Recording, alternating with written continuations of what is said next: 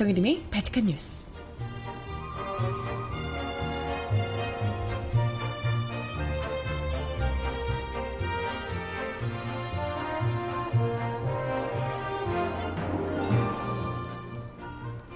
여러분 안녕하세요. 바칙한 뉴스 정혜림입니다. 당의 존폐 기로에까지 내몰린 자유한국당과 보수 야당의 마지막 물고 늘어질 구석인 드루킹 사건과 관련해서 변협에서 특검 후보 두 명을 추천했습니다. 뭐 공안 검사 출신의 뉴라이트에 벌써부터 부적격 논란이 일고 있는데요. 그런 가운데 한겨레 신문에서는 오늘 자유한국당 전신인 한나라당이 2006년부터 선거 때마다 매크로 프로그램을 적극적으로 활용해 왔다는 정황을 공개했다고 하네요. 놀랍죠? 아니 뭐 이럴 줄 알았는데 사실. 음악 듣고 와서 오늘 이야기 함께 나눠봅니다. 첫 곡은요, 10cm가 부르는 사랑은 은하수다방에서 듣고 옵니다. 신청곡 있으신 분 주세요.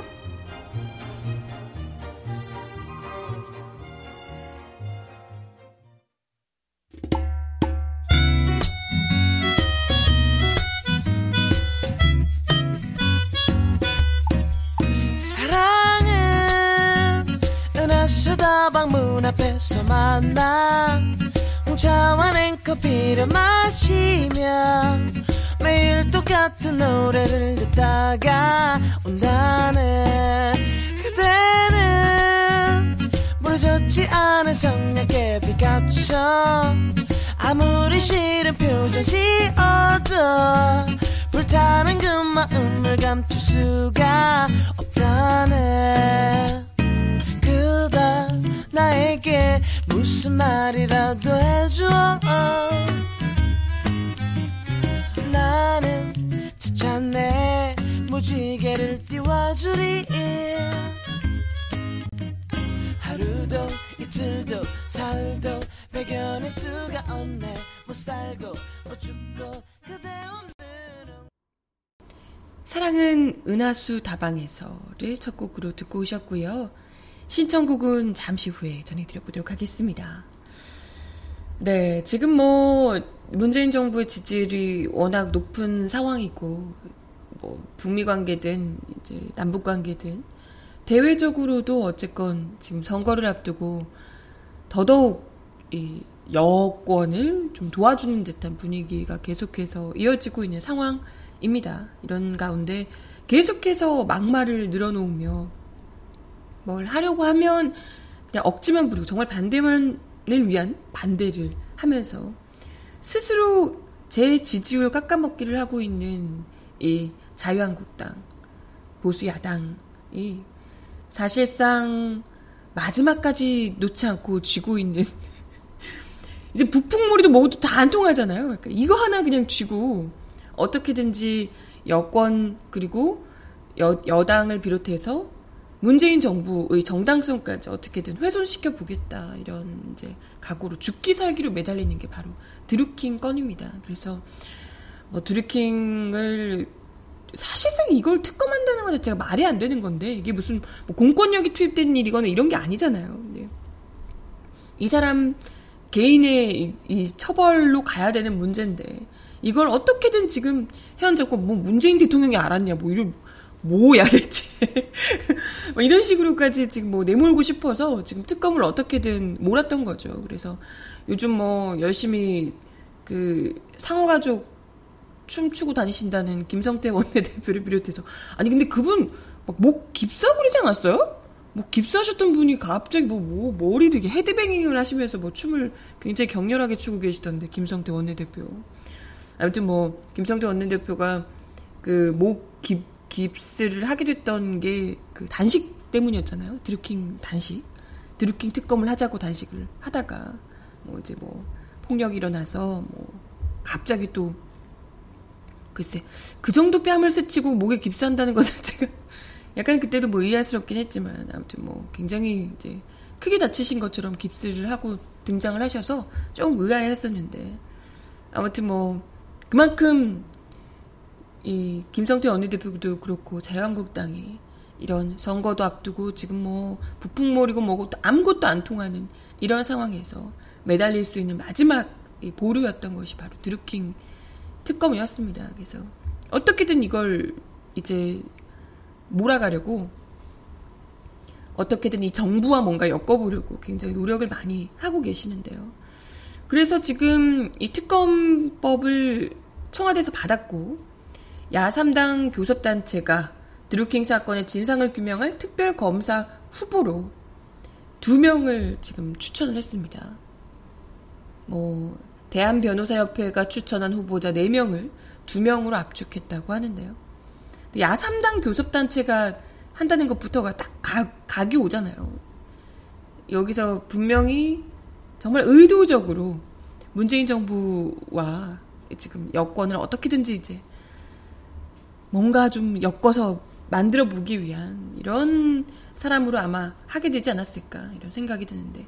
어쨌건 그런 생각이 들더라도 4명 중에 변협이 4명을 추천을 했고 그 중에 2명이 2명을 야삼당 교섭단체에서 추천을 추천 중에 이제 2명을 뽑아서 대통령에게 올리면 그 둘 중에 한 명을 대통령이 임명하게 되는 건데 근데 이 두 명이 누가 돼도 이상한 거 있잖아요. 이게 뭐 가릴 수가 없는 누가 돼도 이상한 야삼당이 고른 특검 후보가 모두 대표적인 공안 검사였습니다. 임 변호사 같은 경우에는 임정혁, 허익, 허익범 두 사람인데 임 변호사는 대구지검 공안부장, 대검 공안과장, 완전 공안통인 거죠. 서울중앙지검 공안부장, 대검 공안부장, 서울고검장 등 검찰 공안 라인 핵심 보직을 두루 맡은 인물이고요. 허 변호사 역시 인천지검 공안부장, 대구지검 형사부장 등 공안 라인을 거쳤습니다. 그동안 공안검사가 검찰 내에서 어떤 역할들을 해왔는지 우리가 알고 있잖아요. 얼마나 정말 무고한 사람들을 하루아침에 간첩으로 만드는 게 가능한지를 우리가 공안 이 부에서 공안 담당 검사들이 그동안 해왔던 일들이 그런 거라는 거 익히 알고 있죠. 특히 임 변호사 같은 경우에는 통합진보당 비례대표 부정경선 의혹을 수사하면서 무리한 수사와 기소로 비판받았던 인물입니다. 그리고 제주 해군기지 반대 시위, 한미 FTA 반대 시위에서도 강경하게 칼을 휘둘렀던 인물로 평가를 받습니다. 색이 뚜렷한 거죠. 이 보수 정권을 위한 그런 이제 수사를 계속해서 해왔던 그런 인물이라는 겁니다.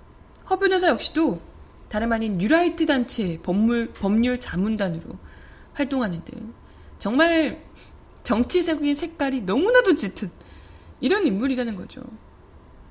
근데 사실 이런 문제는 변협이 변호사협회에서 후보군을 추천하는 과정에서 이미 이렇게 될 것을 예상케 했습니다. 변협에서 무슨 전국 2만 4천 명의 회원과 14개 지방 변호사회, 민변, 헌변 등으로부터 14개 변호사 단체로부터 특검 후보 추천을 받았다라고 이야기를 했습니다. 마치 변호사들이 다 취업해서 이렇게 된 것처럼 이야기를 한 거예요. 회원들 2만 4천 회원뿐만 아니라 21개 변호사 단체들로부터 의견을 들었다라고 하는데 알고 보니 저희 민중예술의 보도에 따르면 실제 변협의 후보를 추천한 건 서울 변호사회가 유일했다고 합니다. 딱 하나 변호사회, 서울 변호사회 딱 한 곳에서만 냈던 후보를 그대로 올린 거죠. 특히 민변은 이번 사건이 특검 수사 대상에 해당되지 않는다고 판단해 아예 회신에 응하지 않았다고 합니다. 이건 이건 이 드루킹 사건을 특검으로 할 만한 건이 아니다 해서 안 된다라고 이야기를 하신 거죠. 그럼에도 불구하고 이 말도 안 되는 억지로 이 지금 말도 안 되는 뉴라이트 출신 공안 출신의 이런 변호사들이 둘 중에 한 명인데 둘 다 매한가지야. 이런 사람들이 특검을 맡아서 20일 동안 특검부 3명, 파견검사 13명, 파견공무원 35명, 특별수사관 35명 등 총 87명의 수사단을 구성, 구성해서 60일 동안 수사를 하게 된다고 합니다. 대통령이 승인하면 30일이 연장 가능하고 최대 90일을 하게 되는데 이 규모를 보면 거의 최순실 일당이 국정농단을 다뤘던 박용수 특검에 맞먹을 정도라고 해요. 드루킹 건이. 야, 누가 보면 드루킹 대통령인 줄, 어? 적어도 한 장관쯤은 되는 줄. 적어도 최순실 국정농단 대통령, 현직 대통령과 무슨 공권력들이 모두 총 망라된 이런 건 정도 돼야 몇백억씩 오가는 그런 정도 규모, 재벌들이 다 들어가 있고, 이런 정도의 범죄가 돼야 이 정도 특검이 나오는 건데. 이거 지금, 야, 나중에 드루킹 뭐 자유한국당에서 뭐 선거 나오는 거 아니에요? 이 정도면? 대단하죠. 아무튼 뭐, 이런 어마어마한 규모의 말도 안 되는 특검을 하게 되는 것 자체도 어이가 없지만, 이 수장으로 지금 보수 야당이 추천한 그것도 한 개의 단체, 변호사협회 중에 한 개의 단체가 추천한 정말 정치적으로 너무나도 편향되어 있는 색채가 너무나 뚜렷한 이런 인사를 지금 수장으로 해서 특검을 추진하겠다. 이건 진짜 하, 네. 너무나도 노골적인 상황이 아닌가 이런 생각이 들고요. 이번 기회라도 특검 후보 추천 절차나 기준을 더 명확하게 하고 사회적 합의를 이뤄낼 수 있는 방안을 찾아야 하지 않을까 이런 생각을 하게 되네요. 아무튼 아, 사실 드루킹 건이 이런 매크로를 통해서 정치적으로 댓글들 이런 걸 조작하고 여론을 조작하고 이런 부분들이 사실 밝혀져야 될 부분이긴 합니다. 왜냐하면 우리가 드루킹 건 터지고 이랬을 때 다들 의심을 가졌던 게 있었거든요. 아니 댓글 공작 이런 것에 더 전문은 사실상 이명박근혜 정부 그 이전 한나라당 시절부터 보수 야 그때 당시에 여당이었는데 보수 진영의 정당에서 보수 정당에서 해도 훨씬 더 많이 했을 것이고 그런 기술이 있으니까 지금 뭐 국정원이나 이런 국방부까지 동원해서 그런 댓글 공작을 하지 않았겠어요? 애초에 그걸 그게 어디 그 머리가 어디서 나왔겠습니까? 아니 그런 것을 얘네들이 하지 않았다면 애초에 그 국정원 이명박근혜 정부의 이런 국정원 댓글 알바나 이런 게 탄생할 수도 없었을 거예요. 그걸 하지 않았다면. 그렇기 때문에 분명히 이건 뭐 드루킹 건 정도는 진짜 약하고 사실상 보수 야당, 그러니까 보수 정당에서 정말 많이 숱하게 있었을 것인데 이게 드러나지 않는 게 더 이상하다 이런 생각이 많이들 야 정말 걔네가 없, 없었을까? 이거 말이 안 되는데? 저렇게 지금 쟤네들이 할 군번이 아닐 텐데? 이런 이야기 많이 했는데 아니나 다를까.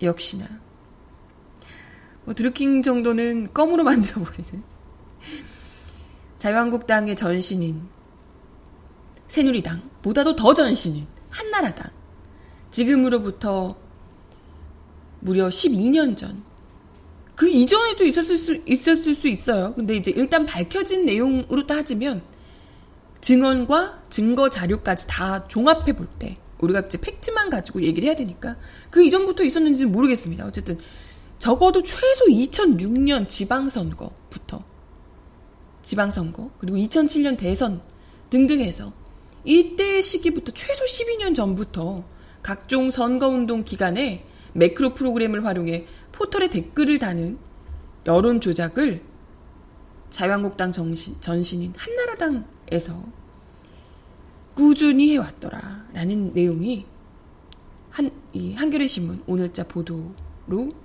등장했습니다. 이게 그냥 그렇다 카더라가 아니고요. 정확하게 2004년부터 2012년 한나라당 모 의원 사무실에서 직원으로 일했던 A씨가 직원으로 일했던 분이 한나라당 뭐 2004년부터 12년 8년 동안 일하는 거잖아요. 네. 그분이 직접 공개를 한 겁니다. 증언을 한 거예요. 이분에 따르면 2006년 지방선거를 시작으로 각종, 각종 선거 캠프에 온라인 담당자로 이분이 이제 참여를 했다는 거예요. 매크로를 활용해서 댓글을 달거나 공감수를 조작하는 행위를 지속적으로 했다. 이게 이제 정확하게 드루킹이 했던 내용이죠. 매크로를 활용해서 댓글 달고 공감수 조작하고 이 내용이죠. 그 증거를 실제로 보여주기도 했는데요. 2011년 6월에 한나라당 대표 최고위원 경선 당시에 한 후보 캠프의 상황 상황실장으로부터 받은 문자 메시지를 공개를 한 겁니다. 상황실장은 네이버 등 포털 사이트 검색 1순위 작업 대책 시행 바람. 네이버 검색에 네이버 포털 사이트 이 검색 1순위로 만들기 위한 작업을 하라고 지시를 한 거죠. 그러자 이 직원 A씨는 증언하신 A씨는 야간 매크로 세팅하겠습니다. 라고 대답을 합니다. 표현, 표현이 정확히. 이 문자에 그냥 나와 있는 거예요. 야간 매크로 세팅하겠습니다. 그러자 상황실장은 밤 11시가 넘어서 매크로 했니? 라고 재차 확인합니다. 제대로 했냐? 매크로 빨리 돌려라. 순위 빨리 1, 위로 만들어라. 해놓고 야간 매크로 세팅한다고 했더니 매크로 했냐? 또 물어본 거예요.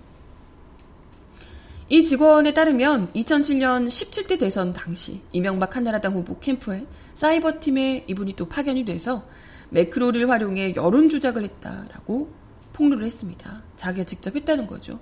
공식 선거운동 사무실이 아닌 여의도 이룸빌딩 1층에 사이버팀 사무실을 차리고 원래 이제 공식 사무실에서 이런 걸 하면 걸리니까요. 사이버팀 사무실을 차리고 중앙당에서 제공한 100개 이상의 네이버 아이디로 MB 연관 검색어를 조작했고 부정적 기사에 댓글 달린 일을 하는데 매크로를 썼다고 증언을 했습니다. 특히 이명박 지지 선언을 둘러싸고 벌어진 논란이나 BBK 관련 기사들에 드루킹이 했던 것과 똑같은 방식으로 그때 이미 그때 2007년에 이미 이게 선 뭐 매크 이 드루킹이 했던 그 기술이 그렇게 뭐 막 대단한 이게 아니고 이미 2007년에 했더라는 거죠. 야 이걸 보고 얼마나 가짜났을까 이 사람들이 보기에는 그죠. 드루킹 그 광고 보고 어머나 세상에 이런 기술이 있는데 알고 보니까 2007년부터 했어. 11년 전부터 했어. 진짜 똑같은 방식으로 댓글 달고 공감수를 조작하고 했더라는 거예요. 실제로 2007년 12월 18일자 연합뉴스 신당 BBK 막판 대공세라는 기사에 네이버 댓글란에 보면 직접 이제 기사 어떻게 들어갔나를 확인해 보는 거죠. 여러 아이디들이 이명박은 유일하게 연탄 정책에 관심을 가졌다. 이게 뭐야? 이명박은 네, 네거티브를 하지 않는다. 이런 댓글을 반복적으로 달고 있는 것을 확인할 수 있습니다. 연탄 정책을 관심을 가졌다. 네, 막 이게 좀 서민적인 정책을 내세우는 것 같은 이미지를 보여주는 거죠. 그리고 2007년 12월 16일자 노 대통령 BBK 사건 재수사 검토 지시 기사에 네이버 댓글란에서도 비슷한 양상이 발견됐습니다. 이 A씨에 따르면 내가 했던 댓글 작업들이 맞다. 아, 직접 내가 했던 거 맞다. BBK는 어차피 욕먹는 거라니 부정적 댓글을 밀어내기만 하라. 라는 지시를 받고 작업했던 것이다. 어차피 욕 먹고 있으니까 그냥 아예 안 보이게 밀어내라는 거죠. 또 아직까지 댓글들이 남아있는 것에 대해서 선거운동이 끝나는 선거 당일부터 집중적으로 삭제를 했는데 워낙 대량으로 작업을 해서 미처 다 없애지 못한 것 같다. 너무 많이 해가지고. 다 없애기 힘들었다는 거죠. 예, 근데 똑같은 댓글들, 그것도 뭐 오딱, 아이디 다른데, 오딱까지 똑같은 이런 것들도 굉장히 많아요. 실제로 찾아보면 너무나도 많습니다. 아직까지 방대합니다. 이 A씨는 당시 MB 대선 캠프 사이버 팀에 4명이 일했고, 비슷한 일을 하는 다른 사, 다른 팀이 또 더 있다고 들었다. 2006년 지방선거 당시 한나라당 서울시장 후보 오세훈 캠프를 시작으로 2007년 대선 이명박 캠프, 2008년 18대 및 2012년 19대 국회의원 선거 이르기까지 한나라당 새누리당 시절에 굵직한 선거에서 온라인 대응 업무를 이분이 계속해서 맡아왔다는 거죠. 전문가인 거죠, 완전. 이분은 한나라당 디지털 정당위원회 위원이었고 2008년 1월에는 이명박 대통령 당선인으로부터 감사장을 받고 취임식에 초청되기도 했어요. 감사장 이것까지 직접 인증을 다 하셨더라고요. 예. 그 정도로 전문가로 계속해서 일을 해왔다는 거죠, 그걸로. 이 A씨는, 어, 다음 아고라, 네이버, 트위터, 카카오톡으로 계속해서 바뀌었지만, 하는 일은 다 비슷했다. 부정 여론을 밀어내고 댓글을 조작하거나 상대 후보에 대한 흑색 선전을 하고 검색어 검색어를 교체하는 것. 그러니까 플랫폼만 바뀌었고 매크로는 늘 계속해서 통했다라고 증언을 했습니다. 그러면서 이번 드루킹 사건에 대해서 한나라당, 새누리당 내내 선거 때마다 해왔던 일인데 아니 우리 다 해왔던 건데 뭘 그렇게 대단한 취급을 받으려 했는지 모르겠다. 라고 이야기를 했다고. 그러니까 드루킹이 우린 다 그렇게 하는 건데 고작 그거 한 거 가지고 너는 무슨 총영사 뭐 이렇게 하면서 그러고 하고 웃겼, 웃겼다는 거죠. 그리고 자유한국당이 선거 때마다 자기들이 매크로 했니? 물어보고 그렇게 계속해서 써와놓고 무려 십몇 년 전부터 써와놓고 그랬던 자유한국당이 마치 매크로를 어머 이런 기술이 우리 미처 몰랐어요 이런 식으로 호들갑 떠는 것이 도저히 이해가지 않는다. 2006년 이후 내가 참여했던 캠프에서 그것도 이분이 지금 참여했던 캠프들이 다 완전 굵직한 캠프들인 거잖아요. 오세훈, 이명박 뭐 이런 18대 대선, 19대 국회의원 선거까지 완전 굵직굵직한 이 보수 정당, 그러니까 새누리당, 한나라당, 새누리당, 자유한국당의 이런 캠프에서 모두 다 지금 매크로를 써왔는데 쓰지 않았던 적이 한 번도 없다는 거예요. 그 굵직굵직한 선거 때마다. 그랬는데 뭘 이렇게 호들갑을 떠냐. 이해가 안 간다. 이렇게 얘기를 했다는 거예요. 그러면서 매크로 여론 조작 규모와 관련해서 드루킹이 매크로 그걸로 여론 조작 좀 하고 오사카 총영사를 요구했다고 하던데 글쎄요. 그럼 나 같은 경우에는 국무총리를 시켜달라고 했어야 되나? 자기가 했던 정도를 생각하면 그죠. 뭐 드루킹 지금 몇 년 이렇게 일부 이렇게 한 것 치고는 한 걸로는 안 된다. 자기가 그러면 2010몇 년을 했는데 나 정도는 국무총리 시켜달라고 했어야 되는 거 아니겠냐 이렇게 비유를 하기도 했었다고 하네요. 진짜 웃기죠. 2007년 MB 캠프에서 선대위 기획본부장을 맡았던 정두원 전 새누리당 의원은 매크로 활용을 두고 나는 모르는 일이다. 디지털 팀에서 알아서 하는 일이다. 라고 이야기를 했다고 하네요. 디지털 팀에서 알아서 잘 하시긴 했나 봅니다. 음? 아무튼 당시 매크로 활용 사이버 대응 지시를 한 것으로 지목된 자유한국당 당직자 또 다른 분피 씨도 2007년 대선 때 매크로 작업이나 디지털 대응에 관여한 적이 없다라고 이야기를 했다고 하네요. 지시를 했던 인물. 자기는 그런 적 없다라고 얘기를 했다고 하네요. 아니라고 하겠지. 근데 뭐 지금 나와 있는 증거들만 봐도 이분이 보여준 이 뭐 뭐랄까요? 감사패부터 시작해서 증거들 문자. 매크로 했니? 이미 2000 몇 년에 한참 전에. 드루킹보다도 훨씬 더 이전에. 매크로 했니? 라고 물어보던 상황실장님. 그리고 그 수많은 댓글들. 어 이거 제가 쓴 거 맞습니다. 아이디가 다른 그 수많은 댓글들. 어떻게 할 거냐고요. 응? 아무튼 이 같은 보도에 대해서 박범계 더불어민주당 의원은 매크로 여론조작의 실체는 네이버가 가장 잘 알 듯한데 네이버 측은 드루킹 외에 어떤 것도 공개적으로 말이 없다. 무슨 이런 업무 방해가 있냐라고 지적을 했습니다.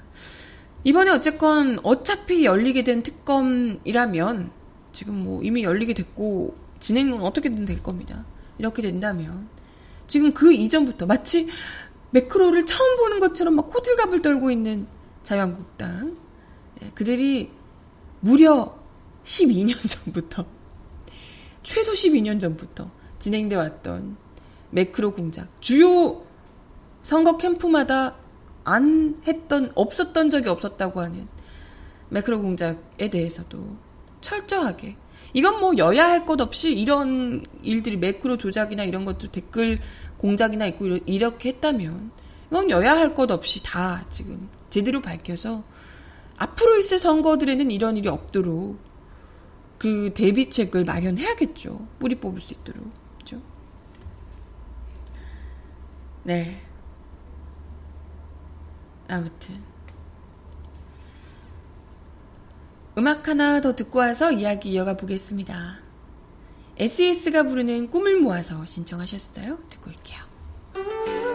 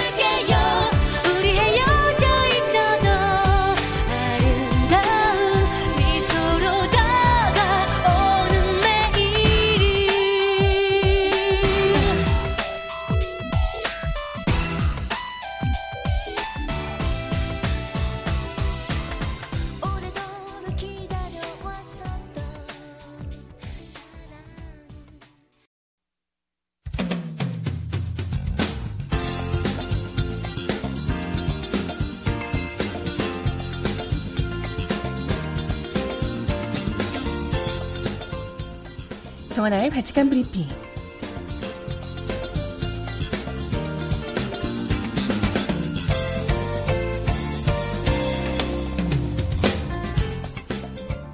첫 번째 소식입니다. 백악, 백악관은 도널드 트럼프 미 대통령과 김정은 북한 국무위원장의 역사적인 첫 북미 정상회담이 한국 시간으로 12일 오전 10시에 열린다고 발표했습니다. 세라 허커비 샌더스 백악관 대변인은 현지 시간으로 4일 정례 브리핑에서 12일 북미 정상회담을 적극적으로 준비하고 있다며 첫 회담은 싱가포르 시간으로 12일 오전 9시, 미 동부 시간으로 11일 밤 9시에 열린다고 밝혔습니다. 샌더스 대변인은 싱가포르와 판문점에서 열리고 있는 북미 실무 협상에 대해 싱가포르 협상은 마무리 단계에 있고 비무장지대에서는 외교적 협상이 계속됐다며 논의는 매우 긍정적이었고 중대한 진전이 이루어졌다고 설명했습니다. 그는 친서 전달 등 최근 북미 상황에 대해서도 북한은 긍정적이었다. 우리는 계속 앞으로 나갈 것이고 좋은 진전을 이뤘다. 우리는 계속 북미 정상회담을 준비하고 있다. 라고 강조했습니다. 샌더스 대변인은 최대한 압박 정책이 여전히 대북 정책이냐? 라는 질문에는 우리의 대북 정책은 변하지 않았다며 대통령이 언급했듯이 제재는 매우 강력하다. 우리는 북한이 비핵화하지 않는 한 제재를 해제하지 않을 것이다. 라고 답했습니다. 그 이 같은 답변은 트럼프 대통령이 지난 1일 백악관에서 김영철 북한 노동당 대남당당 북위원장 겸 통일전선 부장과 면담한 직후 최대의 압박이라는 용어를 더는 사용하지 않길 바란다는 발언을 내놓은 후 제재 의지가 떨어진 것 아니냐는 우려를 불식시키려는 의도로 풀이됩니다. 샌더스 대변인은 또 트럼프 대통령이 전달받은 김정은 위원장의 친서 내용과 관련해서는 구체적으로 말하지 않겠다며 언급을 피했습니다. 다만 좋은 진전이 있었다. 대통령은 안보팀으로부터 북한에 관한 브리핑을 매일 받고 있다라고 답했습니다. 샌더스 대변인은 블라디미르 푸틴 러시아 대통령이 김정은 위원장을 러시아로 초청했다는 보도와 관련한 질문에 대해서도 우리는 트럼프 대통령과 김정은 위원장의 만남에 초점을 맞추고 있다. 대통령은 자신의 견해를 싱가포르에서 그에게 직접 알릴 것이다. 우리는 계속 비핵화에 초점을 맞출 것이다. 라고 강조를 했습니다. 백악관 대변인이 정리 브리핑에서 북미 정상회담 개최 시간을 공식적으로 밝히고 사전 실무회담이 중대한 진전을 이뤘다고 밝힘에 따라 북미 간의 비핵화 방식과 시기 등 핵심 쟁점을 놓고 양측 간 실무 협상에서 상당히 간극을 좁힌 것 아니냐는 전망이 나오고 있습니다.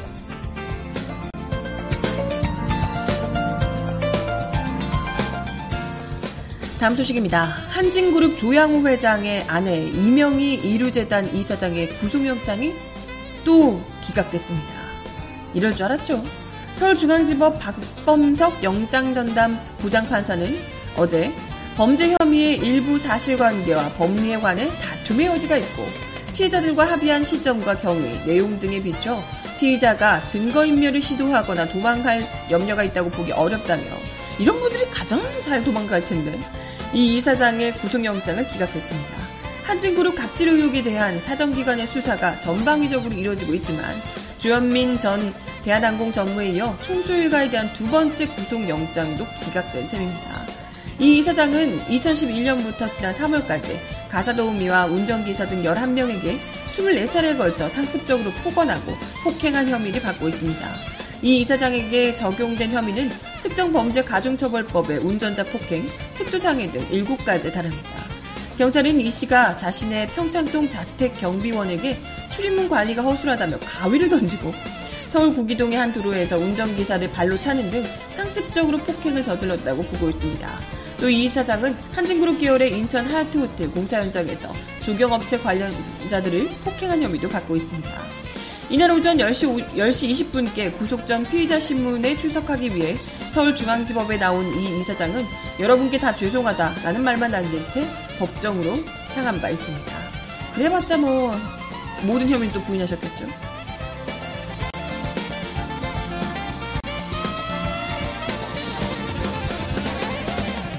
마지막 소식입니다. 홍준표 자유한국당 대표가 지난 3일 자신의 페이스북을 통해 지방선거 지원 유세 중단을 선언한 결정을 두고 그 배경에 관심이 모아지고 있습니다.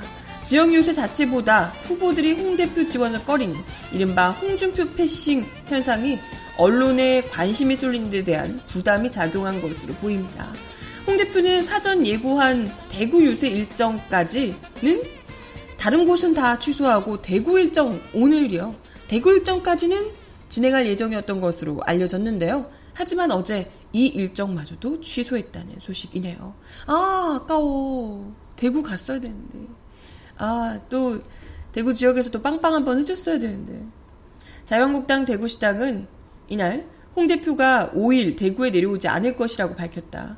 홍 대표는 지난 3일 페이스북을 통해 6.13 지방선거 유세에 나서지 않겠다는 뜻을 밝히고 강원, 충북, 서울, 경기 지역 유세에도 모습을 나타내지 않았으나 5일 오후로 예정됐던 대구 중부 반월동, 반월당 동아쇼핑 앞 지원 유세만은 취소하지 않은 상태였습니다. 자유한국당은 어제 오전 11시까지만 해도 홍 대표의 대구 방문 계획에 변함이 없다고 밝혔는데 결국 취소가 확정이 됐습니다. 이에 따라 5일로 사정 공지됐던 대구 부산 일정이 모두 취소가 됐습니다. 홍 대표의 영남권 지원에서가 유세가 오히려 선거에서 역풍만 일으킬 수 있다고 우려를 해서 당 내부에서 대표의 현장 지원을 만료한 것으로 알려졌습니다. 특히나 이런 지금 굉장히 예민한 지역이잖아요, 여기가.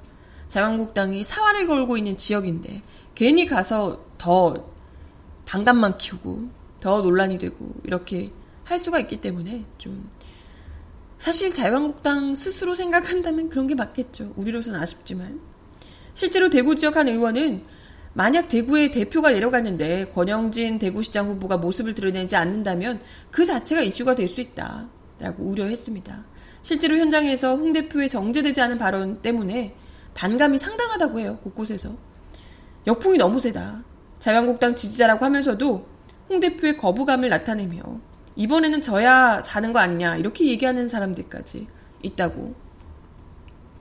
홍 대표가 해온 대북 문제 또 현 정권에 대한 비판까진 제쳐두더라도 최근 지도부의 백의종군을 권한 정우택 전 원내대표를 향해서까지 개는 지져도 기차는 간다 뭐 이렇게 일축한 것을 두고도 여론이 좋지 않다는 거죠. 내부에서도 이제 공격하는 발언들이 나오는 것에 대해서 또 막 날선 반응을 하는 게 보기 좋지 않다는 거죠.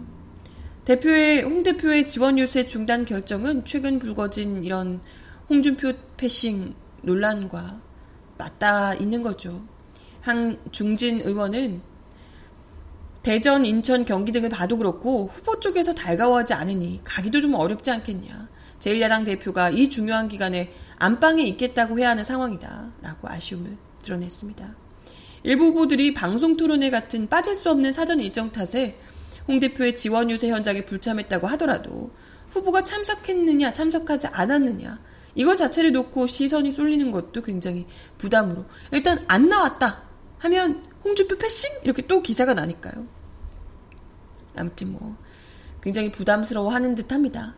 홍 대표가 지원 유세 일정을 전면 취소한 가운데 남은 선거 기간 동안 그 일정이 홍 대표의 일정이 잡히지 않은 상태라고 합니다. 굉장히 네, 뭐, 뭐 후방 지원을 한다고 하는데 가만히 있어주는 게 도와주는 거겠죠. 자유한국당 입장에서는. 아무튼 당에서는 홍 대표의 자극적 발언이 지역 후보보다 더 부각되는 현상을 두고 막말 프레임을 만든 언론 탓이다라고 책임을 들렀지만 홍 대표의 지원 유색 중단 결정으로 일단 상황 악화를 피할 수 있을 것이다라고 조심스럽게 관측을 하고 있다고 하네요. 과연. 네. 뭐, 어쨌건 여러모로 아쉽네요. 자유한국당 사실 뭐 이번 지방선거 같은 경우에는 뭐 거의 뭐 정해진 결과인 셈이어가지고 뭐 좀 제 보는 재미가 좀 없다고 해야 될 텐데 그런 상황에서 홍준표 대표가 연일 나오는 곳마다 건수를 만들어줘서 좀 재미가 있었는데 어찌됐건 후보들 입장에선 자유한국당 후보들 입장에서는 한숨 돌리지 않았을까 이런 생각이 드네요. 아무튼 대구 지역마저도 거의 뭐 유일한 믿는 구석이었던 대구 지역마저도 유세를 포기하셨다는 안타까운 소식이었습니다. 악동 뮤지션이 부르는 사람들이 움직이는 게 듣고 옵니다. 사람들이 움직이는 게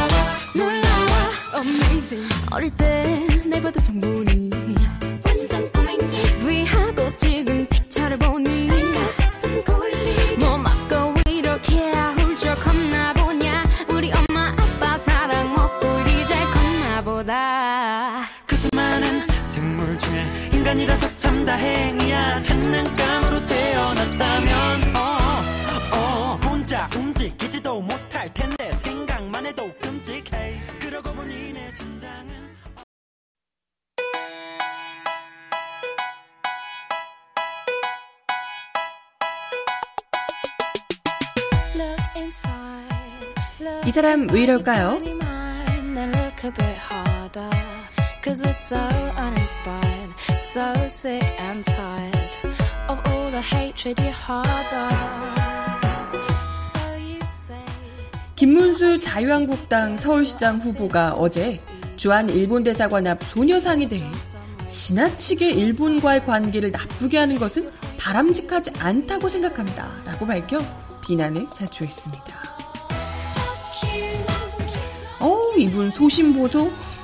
김문수 후보는 어제 오후 프레스센터에서 열린 서울 외신기자클럽 초청 토론회에서 일본 기자가 일본 정부가 일본 대사관 앞 소녀상 이전을 요구하고 있다라고 묻자 저는 그분들이 일본군 위안부 피해자 할머니들이 많은 상처를 받고 고통받은 것은 인정한다 라면서도 이렇게 이야기를 했다는 겁니다.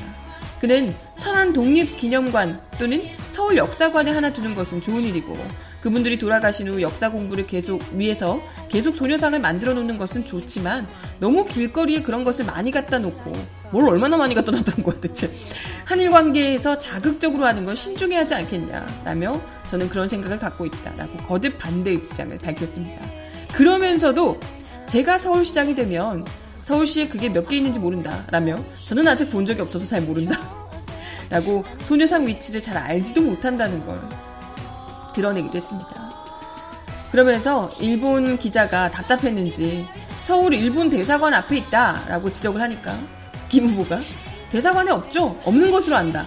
그걸 왜 설치했는지 경우를 봐야 한다. 독립기념관이나 역사관 앞에 소녀상이 있는 건 있을 수 있지만 지금 대사관 앞에 없다고 하니까 이러면서 뭐야 이게 대체 아니 대사관 앞에 있다고 얘기를 했는데 아 대사관 없죠? 어 지금 뭐 딴 데는 몰라도 대사관에 없다고 하니까 뭐 이렇게 횡설수설을 한 겁니다. 그러나 일본 기자와 사회자가 주한 일본 대사관 앞 소녀상의 위치를 거듭 언급하자 그제서야 일본 대사관 앞에 있냐라고 되물으며 그건 제가 서울시장이 되면 누가 설치를 했는지 확인해서 일본 대사관 측과 대화 자리를 마련해 판단을 해보겠다. 어우 이분 아주 드러낼 생각인가 봐요. 양국 간의 우호 관계를 진전시키는 방향으로 자리를 마련하겠다라고 이야기를 했습니다. 왜 아니겠어요? 그냥 뭐 일본과 관계를 좋게 만드는 게 이전에 이명박근혜 정부가 했던 그대로 일본에게 사색이어서 뭐든 다 해드리겠습니다. 다 내주고 이러고 음, 관계를 진전시키고 싶으신 거겠죠. 아니 근데 지금 소녀상 앞에서 우리가 수요 집회를 몇 번이나 했는데 일본 대사관 앞에서 소녀상 세워진 게 꽤 오래됐잖아요. 그런데도 아직까지 소녀상이 위치한 곳이 어딘지도 몰랐다라는 건 아예 이 뉴스에 대해서 관심조차 없으셨던 게 아닌가. 우리나라 정치인이 맞나. 묻고 싶네요, 진짜. 아니, 근데 이건 정치인이 아니라도 웬만한 보통 상식을 가지고 있는 사람들도 이 정도는 다 알지 않나요? 어떻게 이렇게 아무것도 모르실 수가 있을까 싶고. 이런 분이 참 서울시장 하시겠다. 자유한국당의 패기는 정말 음, 네, 훌륭합니다. 대단하세요. 네. 마지막 곡은 이런 김문수 후보를 위해서 준비했습니다. 박지훈이 부르는 아무것도 몰라요. 들려드리면서 인사드릴게요. 아무 말도 말아요. 그 자리에 있어요. 그대가 하시는 말은 아직은 이해할 수 없어요. 사랑이란 말 대신 좋아한다 말해요. 조금만 기다려줘요.